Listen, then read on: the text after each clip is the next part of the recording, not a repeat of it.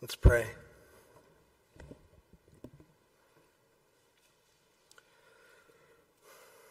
Our gracious Father, we thank you that as we finish Genesis and continue on in preaching through the scriptures, that all of it reveals you to us. That you're a God who not only created, but revealed yourself to your people that we might know you, that we might have life in you. And so we pray, God, this morning, would you reveal yourself to us? Would your spirit work to overcome our blind eyes and muted hearts? Would you help us to see the truth this morning? Point us to Christ in Jesus' name. Amen. Well, for some of us, maybe you're here and, and you, you know, throughout the life of Gospel Life Church, we continue to bring in new people. So that if you're new to Gospel Life Church and you come here, it's, you, look around and it's like, man, we can say that about Many of the people who are here are new in this past year, right? I mean, that's what a church plant is. And so if you're coming in new and you're here at the tail end of Genesis, um, that's okay. We're in Genesis 50. We're finishing Genesis today, a, a journey that we began in the fall of 2019. You know, Advent of 2019 was Genesis chapter 3, right? So this is, this is something we've been at for a while. And you might think, well, if I'm coming in at the tail end in the 40s or even today at chapter 50, how much of this can I really get? Well, you know, I think this morning provides for all of us something of a summary of what the entire book has been about, okay? So um, this is good, and I think maybe the, the, right place to start then is a realization of something that we're all very familiar with. It's a good starting point. So let's start here. Perspectives change over time. Okay, we all, we all know this to be true. We all understand this. There are very few people who keep the same perspective on everything throughout the course of a lifetime. This is true of individuals. This is true of organizations. This is true of institutions. There are very few who keep the same perspective on the same topic, let alone many topics over the course of many years. So, for example, and obviously this does not apply to every circumstance, but in our youth, in general, we might be convinced or tempted to think that our parents, when speaking or talking to us on any particular topic that, with which we, we disagree with them, that they're dumb or out of touch with reality. Okay, so that's childhood. And then in our young adulthood, we might become convinced that they weren't dumb as much as they were just operating out of the best possible wisdom available to them at the time. That while they weren't necessarily out of touch with their time, certainly they're out of touch now with the times because they hold to these outdated and antiquated views. But then as our adulthood progresses, you know, we maybe start having children and raising them we start facing into similar circumstances in our workplace. We start facing many of the same issues they did, and we begin to see that they weren't the dumb ones, you know, that they weren't the foolish ones, but actually it was us. It wasn't them holding antiquated views as much as us believing that somehow we'd figured out what hundreds of years of history before us had failed to grasp, and now we've finally arrived you know. This is why, you know, as a general rule, and again, it's a general rule, but you can't talk about trends unless you paint with a broad brush. So it's useful at times. But as a general rule, exceptions to the rule, but people change their political views over time. It's pretty well documented, you know, as the latest Pew Research report that addresses the generation gap in American politics demonstrates to us, shows us, people will often begin in youth and young adulthood. Coming out of high school, into college, into their 20s, all fired up on one particular side of the political spectrum. But then as they age, they begin to sometimes consistently see and experience things about human nature that really cuts against the grain of some of the ideals of their former, growingly former political views. And so a shift occurs. I think oftentimes when you talk to young adults, they say, Oh, I'm not going to shift, right? But history shows us the shift happens. Now, in our time, some of that change has slowed. Some of the trend has slowed because of an increasing polarization in American politics. Some of it's slowed because people's experience is no longer framed by their observations, their dispassionate ob- observations of society around them, but rather it's framed more by social media grandstanding and the fear of being on the wrong side of wherever the popular mob is headed at any given moment. And so the trend is slowed, but the trend is still evident. It's still there. It's very difficult for someone to go through life without a change of perspective that then changes their views. So, one question I often get about this is well, Jeremy, why then shouldn't Christians change their theological views over time as their perspectives change? After all, everyone experiences a perspective change that changes their views, and often that change is good and healthy and actually brings their views more into alignment with reality. Right? So why shouldn't Christians change their theology as their perspective changes? I mean, isn't doing otherwise committing the sin of idolatry of certainty? And the answer is maybe. It depends. It's completely dependent upon what's causing your change in perspective. It's completely dependent on what's causing the quote unquote certainty. In other words, if you've come to adopt a theology, you or an institution, a particular view or belief about God and how he interacts with the world around you, come to believe in this thing that's out of line with the scriptures, that's out of line with how God reveals himself to his people, if it stems from conversations that you have with the world around you that differ with what God's word says,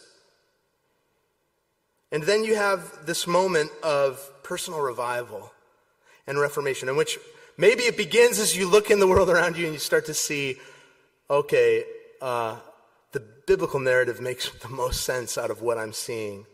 Maybe it drives you back into the scriptures, soaking in what the written word tells you, believing it to be authoritative, and so the perspective of the scriptures now change your views, changes your views. That's that's a solid reason for a perspective change. But if you grew up believing something about the Bible, and what it clearly teaches that Christians have essentially unanimously believed for two millennia, and then your experiences and conversations in the world around you, which always inevitably run counter to it, Jesus told us it always would. He told us that the world will always push back against my word and you change your perspective, then your perspective changes not on solid ground.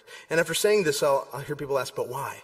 Like, why in that situation? And the answer is because while you and I may shift our perspectives over time related to a whole host of things, as finite, I mean, we don't have it figured out, right? So, as finite, uh, imperfect, self deceptive outside of the, the grace of God, inherently self deceptive beings, other, you and I might do that, but God never shifts his perspective. God is unchanging. He's completely infinite, perfect, and truthful. And he's always working his good plan together for those who put their trust in him. And he continues to be at work. This plan, this unchanging plan of God, has been at work. It is at work and it will be working to save God's people. Our, heart, our hearts can change and shift. Our hearts can be extremely fickle. Our hearts can be easily captivated by things that are for our ill. But God's heart for you does not. And that's why the centrality and authority of the word is essential for the life of the church. You know, that's why the proclamation of God's word is central to our church at, at Gospel Life, because here we have God's unchanged word proclaimed. And at the heart of the proclamation is this good news about his good plan for his glory and the good of people. That we might root all of our life in it. That we might see how all of our life is transformed by this good news. Rooting all of life in the good news of Jesus for his glory and the city is good. And we see this unchanging plan of God in three perspectives of, of the text in Genesis chapter 50, This morning, if you're not there yet, please turn there. As we complete our journey in Genesis, hopefully we can all say, myself included, that our perspectives have changed in that they've come into line over the course of the last year and a half with what God has spoken. You know, many of us may have come into Genesis with an awful lot of preconceptions about what the, the God of the Old Testament really was like, how he really interacted with his people, what he really condoned or didn't condone, you know, because the world around us is constantly beating this drum. So we might have had this thought of, oh, well, God of the Bible believes these things, and this is what he's like, especially in the Old Testament. And then we read for ourselves on the pages of the text, and we see uh, what it says, and we come into line instead with that. Maybe we were surprised by that over the course of the last year and a half. But here at, at the tail end of all of it, at Genesis 50, we have assurance that all of these repeated themes, you know, Genesis, it's one of the, one of the challenges of, of preaching through Genesis is that it's extremely repetitive. So that, I mean, I would joke around with Vashik, who is also preaching Genesis. He was out ahead of us at the beginning, and now we snuck past him at the finish line tortoise and the hare situation. But in the Czech Republic, they're preaching through this as well. And one of the things that we continue to come back to a lot is um, this challenge of all right, so what's the main point this week that the author has for us? What's the outline of the text? What's the structure? And we look back, it's like, oh, it's the same as last week's was. Okay. Um, but these repetitive themes came back again and again to shape us. And we have assurance at the tail end that all of them are true. The reality of our sinfulness in need of a Savior. Repetitive theme in Genesis. The promise that God graciously shoulders in its entirety that does not depend on you because it cannot depend on you in any way, but that he graciously bears on his shoulders for you. It's not on the basis of human effort because it can't be, but rather by faith in God's effort.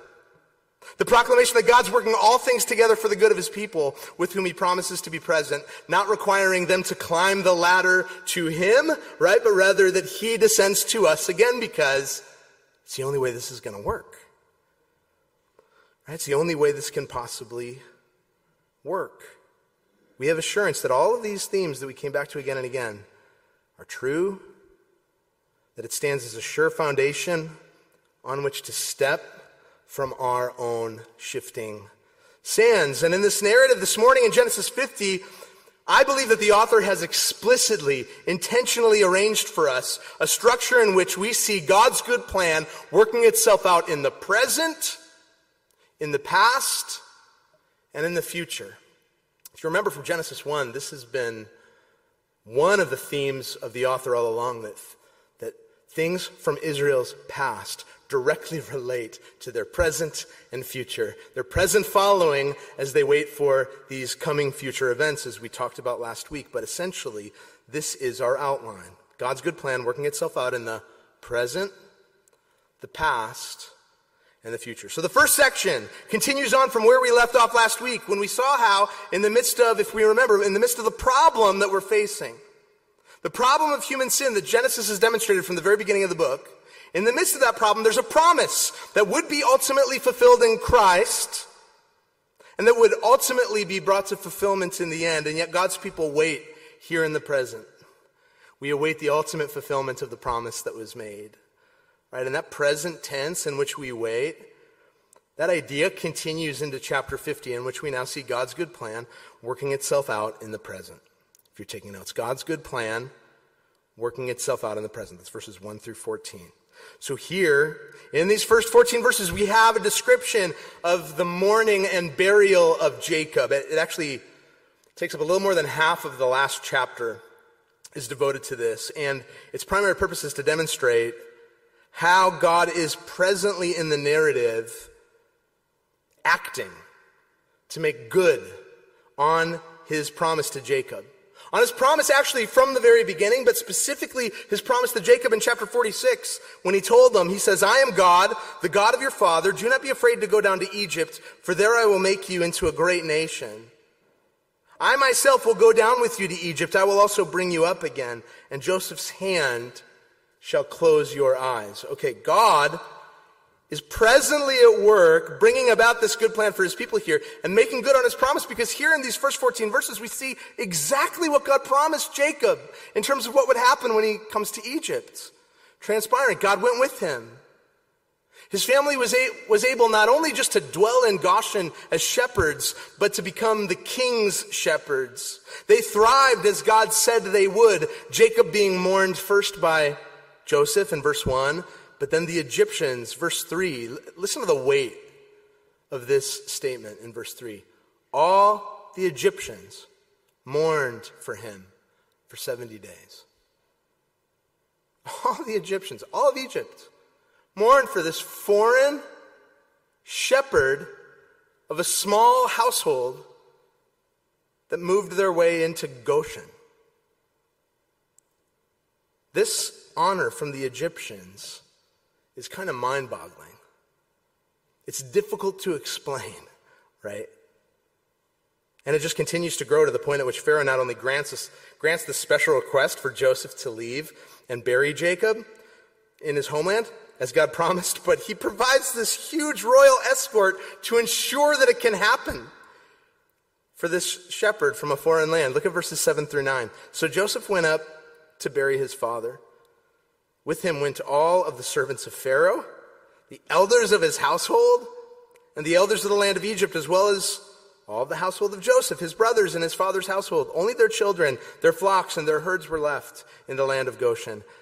And there they went up with him, both chariots and horsemen. It was, it was a very great company. How on earth is it possible that a Pharaoh, a sitting Pharaoh in Egypt, would respond this way, granting this kind of a request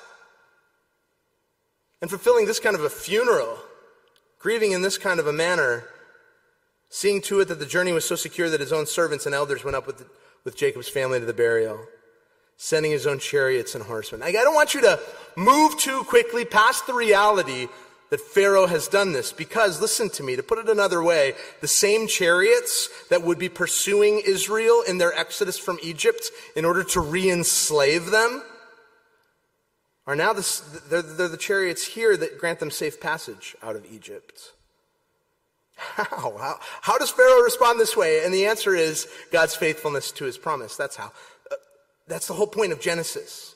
If you're here and you're like, so what's the summary of Genesis? Here we see something of it, situation after situation, in which we learn that when things are impossible for man, they're more than possible for God, that his blessing and promise doesn't come about through the possible means of effort, you know, that we can accomplish. Through things that like we do. That's not how God works. Like we should know that by now at the tail end of Genesis. It comes rather by impossible circumstances in which we find ourselves and in which God says, See, you need a Savior, and now I rescue you. Now I redeem you. It can only be me, right? It's not Ishmael. It's not your own effort. It's Isaac. It's only something that I can do for you. God told Jacob that he would go with him to Egypt, and he's clearly done as he promised in the present. God was faithful to Egypt even to the point where the surrounding nations saw what was happening. Like the nations took note of this burial that happened. They said, Look at how grievous of a mourning this is. Right? In this spectacular display, we see God's handiwork presently to bring about his promise. And he brings about his promise presently to grant his people hope, and he grants his people the kind of hope that the nations take note of. Right? God's good plan working itself out in the present. But now, as the narrative continues, we see God's good plan working itself out in the present, or in the, in the uh, human activity in the past. Because Jacob is now gone, the brothers, once again, as they have been throughout these narratives, are worried about their future. And with Jacob now out of the picture, the, these brothers kind of feel like, okay, in the past, in former events, in, hu- in this human activity of these last few chapters, we sinned against our brother. Was Jacob like the one who stayed their hand? Was it like in order to keep peace with their father so that he wouldn't have to die seeing his sons enslaved? But now that he's out of the picture, is he free to deal out retribution? This is what the brothers are, are feeling here. So look at verse 15. When Joseph's brothers saw that their father was dead, they said, It may be that Joseph will hate us and pay us back for all the evil that we did to him. So they're saying, We're guilty of this. Like, we did it. We committed these atrocities. And not only are we guilty, but he's in a position to deal out retribution. And not only is he in that position, it's not like he's presiding over a court in which these brothers sinned against some other person and he's trying to figure it out. They sinned against him. They committed evil against him. And he's in a position to now do something about it. So, verse 16. So they sent a message to Joseph saying, Your father gave this command before he died. So the father now giving a, giving a word to the son. Okay. Say to Joseph, Please forgive the transgressions of your brothers and their sin, because they did evil to you. And now please forgive the transgression of the servants of the God of your father. Joseph wept when they spoke to him. His brothers also came and fell down before him and said, Behold, we are your servants. Okay, stopping there just for a minute. Here again, just as they have in the past, they throw themselves on the mercy of Joseph. Like, We've seen them do this repeatedly. They do it again in, at the very end of the book. There's a recognition on their part of their sin against him and that he's in this position to do something about it. He, he's in the position to deal out judgment and retribution. And just to clarify, this judgment from even their perspective would be a just judgment. They're the ones who shout out, Behold, we are your slaves, because they think that being slaves is getting off easy. That's, that's a good deal for them from their vantage point. And yet, everything that transpired here, everything that transpires in this narrative serves two purposes. One that we see right here, and another that's foreshadowed moves us into the final section, okay? First, we see that behind these events and human plans in this longer narrative stands a sovereign God who's unchanged, right? And who has an unchanging plan for his people. The activity of the brothers can't thwart the unchanging plan of God. The activity of the brothers can't take a good plan from God and make him like, whoa, whoa what happened there? That's not what I thought, you know, was going to happen. I'm a little caught off guard, and now I don't know how I'm quite going to do this. That's not what happens. In fact, God is at work through their work. He's at work doing this, and that work began in Genesis 1, verses 4 through 31, when he repeatedly declares about his creation, it is good, it is good, it is good, it is good. God's plan from the very beginning was good. It was good for his people, right? And it constantly declares it. And now that good plan continues to be brought about even through the consequences of sinful action.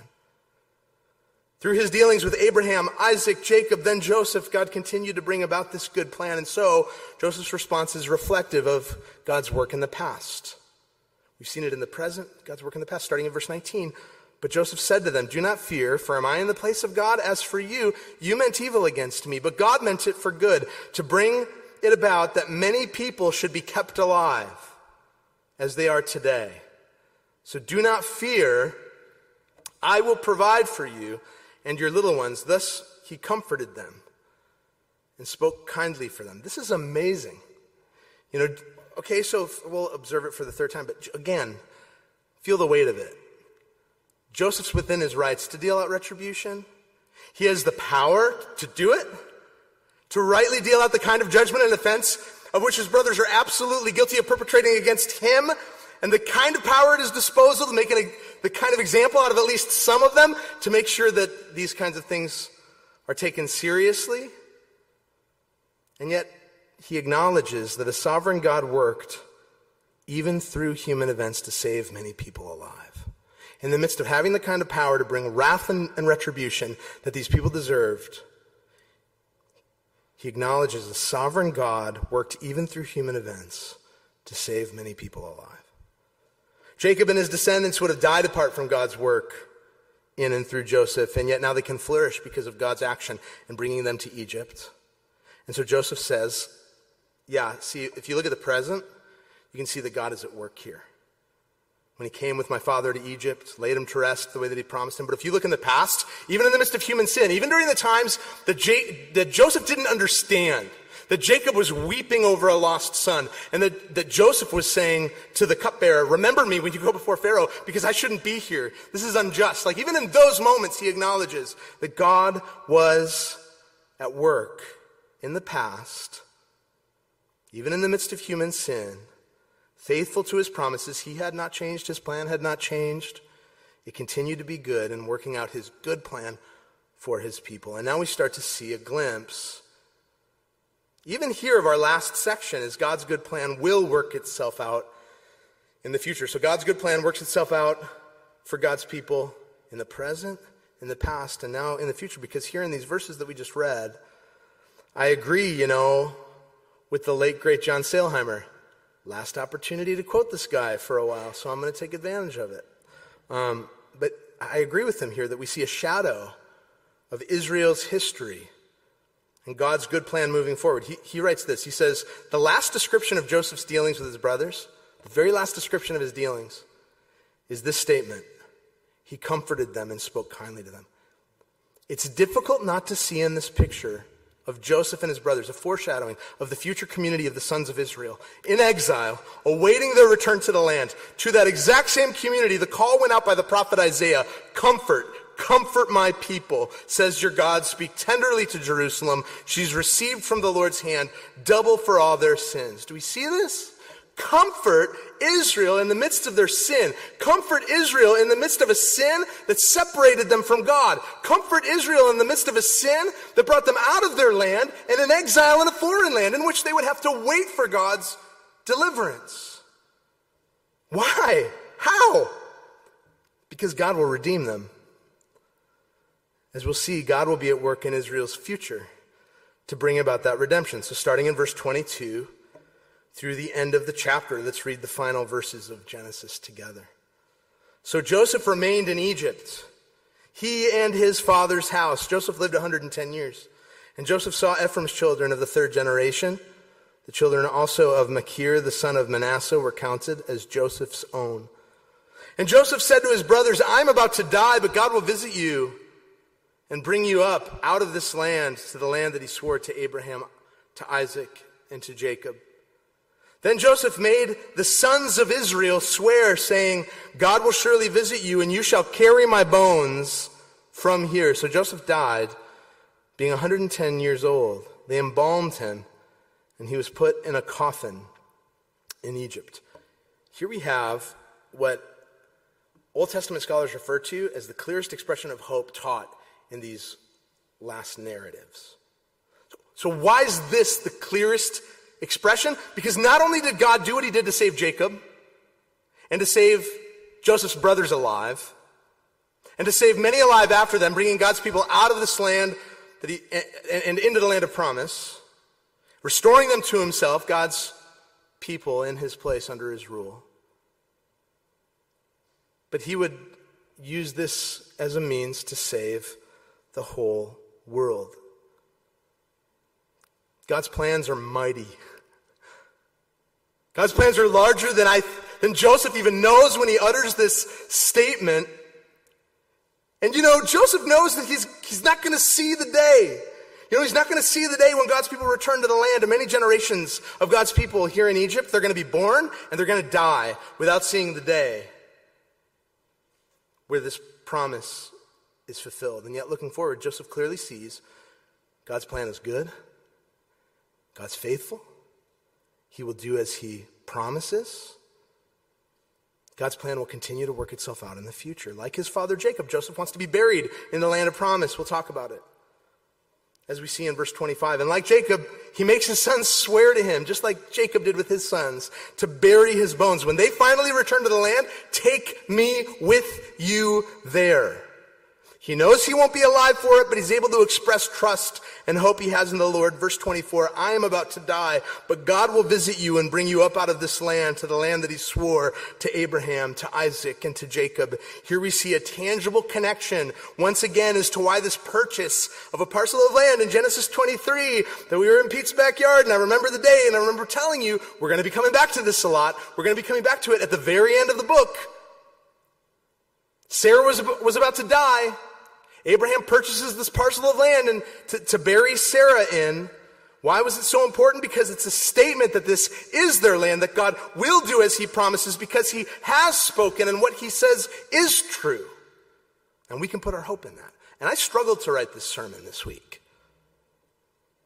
I struggled because oftentimes for me, these can feel like discouraging days, dark days for the church at large in the West.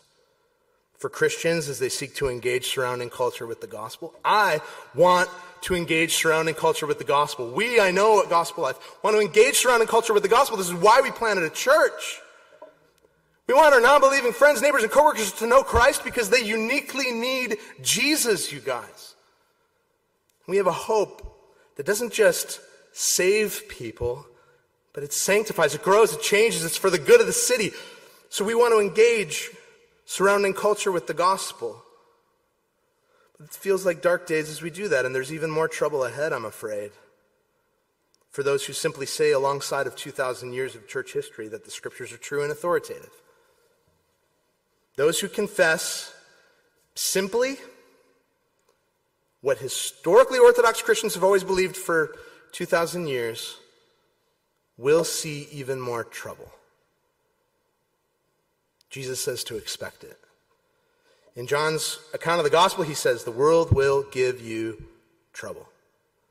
Nevertheless, when that trouble comes, you know, it can be really easy, I think, to despair. You know, when you see f- friends and people around you losing jobs, losing in heartache opportunities for adoption, things like this, because of a confession that the Bible is true, when that trouble comes, it can be easy to despair and say, is God really at work in these days, in these times, when so many Christians abandon the gospel for something else, trade it in for what surrounding culture is trying to hand to them, or like weirdly try to shape the gospel to look exactly like what the culture is, is handing them, like a little Indiana Jones bag of sand idol thing, trading it off, even though it's not going to work? Is God really at work when the church begins to abandon the gospel, when churches begin to abandon the gospel? The answer to that question is yes. The people of Egypt forget all about Joseph. You know that. You know, like, you need to know that. That's what happens next. The people of Egypt forget all about him. The next pharaohs forget all about Joseph. The people of Israel become their slaves, and generation after generation of God's people cry out for deliverance on the basis of this promise that Joseph clings to at the very end of the book. Most of them will not see the time where the Lord brings them out. And even most of those whom the Lord brings out won't see the day in its entirety when they're returned to their land. Moses himself won't see that day. So should they abandon hope? Should they say, God is not for us? It's a real temptation, I think, that we need to be wary of.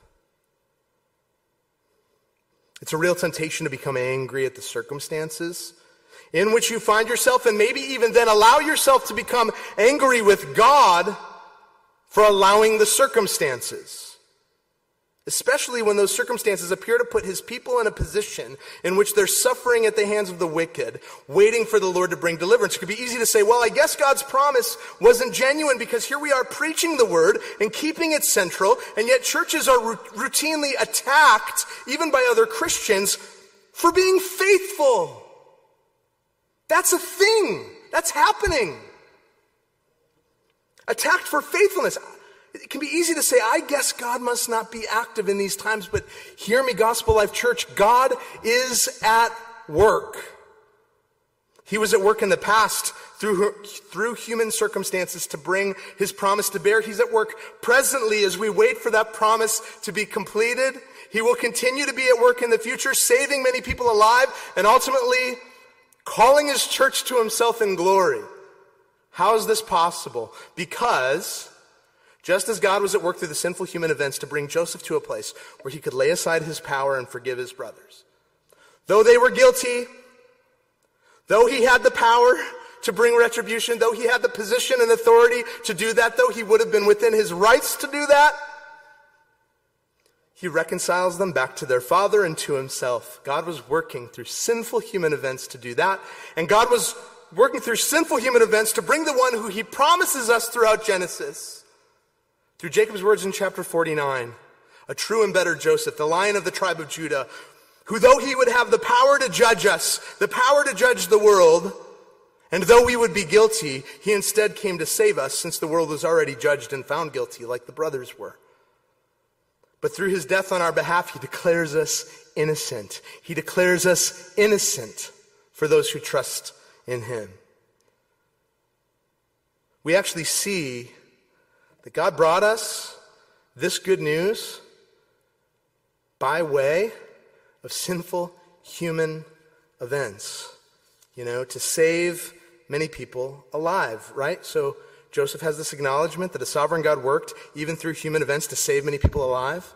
What does that point us forward to? It points us forward to these sinful human events that actually were used by God to save many people alive. So P- the apostle Peter prays this in Acts chapter 4, sovereign Lord who made the heaven and the earth and the sea and everything in them, who through the mouth of our father David, your servant said, by the Holy Spirit, why did the Gentiles rage and the peoples plot in vain? The kings of the earth set themselves and the rulers were gathered together against the Lord and against his anointed. For truly in this city there were gathered together against your holy servant Jesus, whom you anointed, both Herod and Pontius Pilate, along with the Gentiles and the peoples of Israel, to do whatever your hand and your plan had predestined to take place.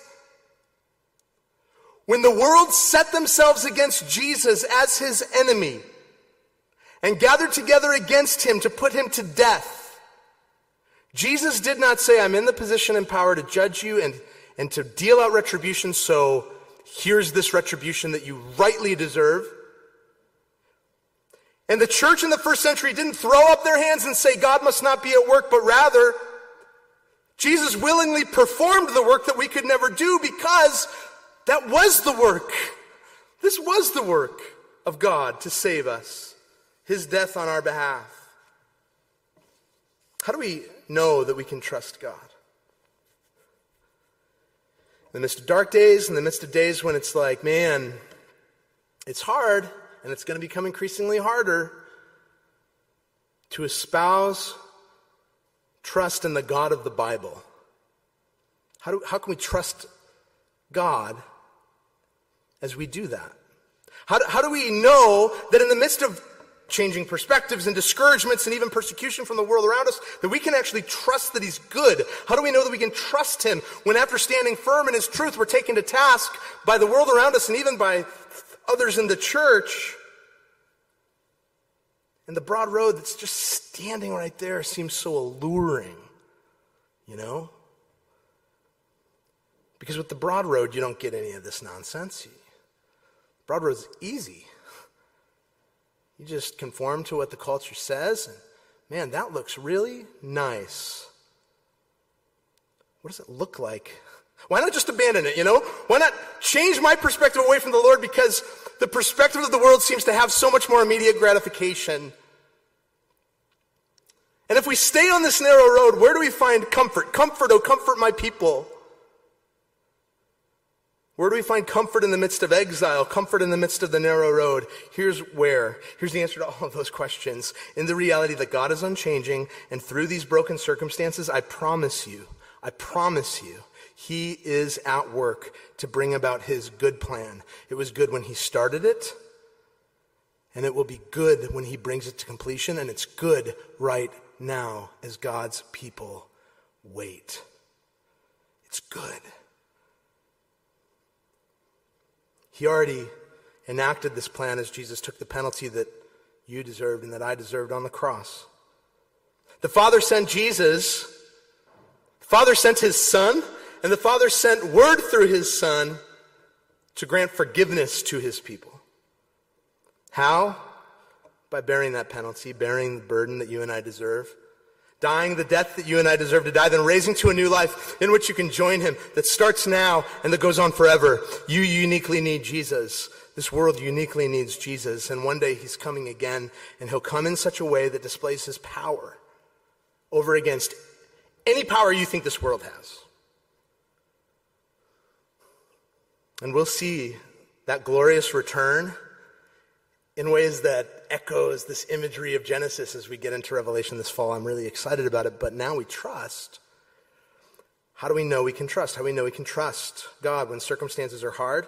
Because God's not like disconnected from it, dispassionately connected up in heaven, allowing this to happen for us, watching down on us as we deal with it, being like, yeah, it's too bad. He stepped in to the brokenness, he stepped into the sin, stepped into hard circumstances to bear it for us that we might not experience the very worst of it, which was his wrath against us, eternal separation from the Father, that all who call upon him by faith can have life, can have him, and therefore have life. And this is why we come to the table. It's a declaration of God's people that we wait.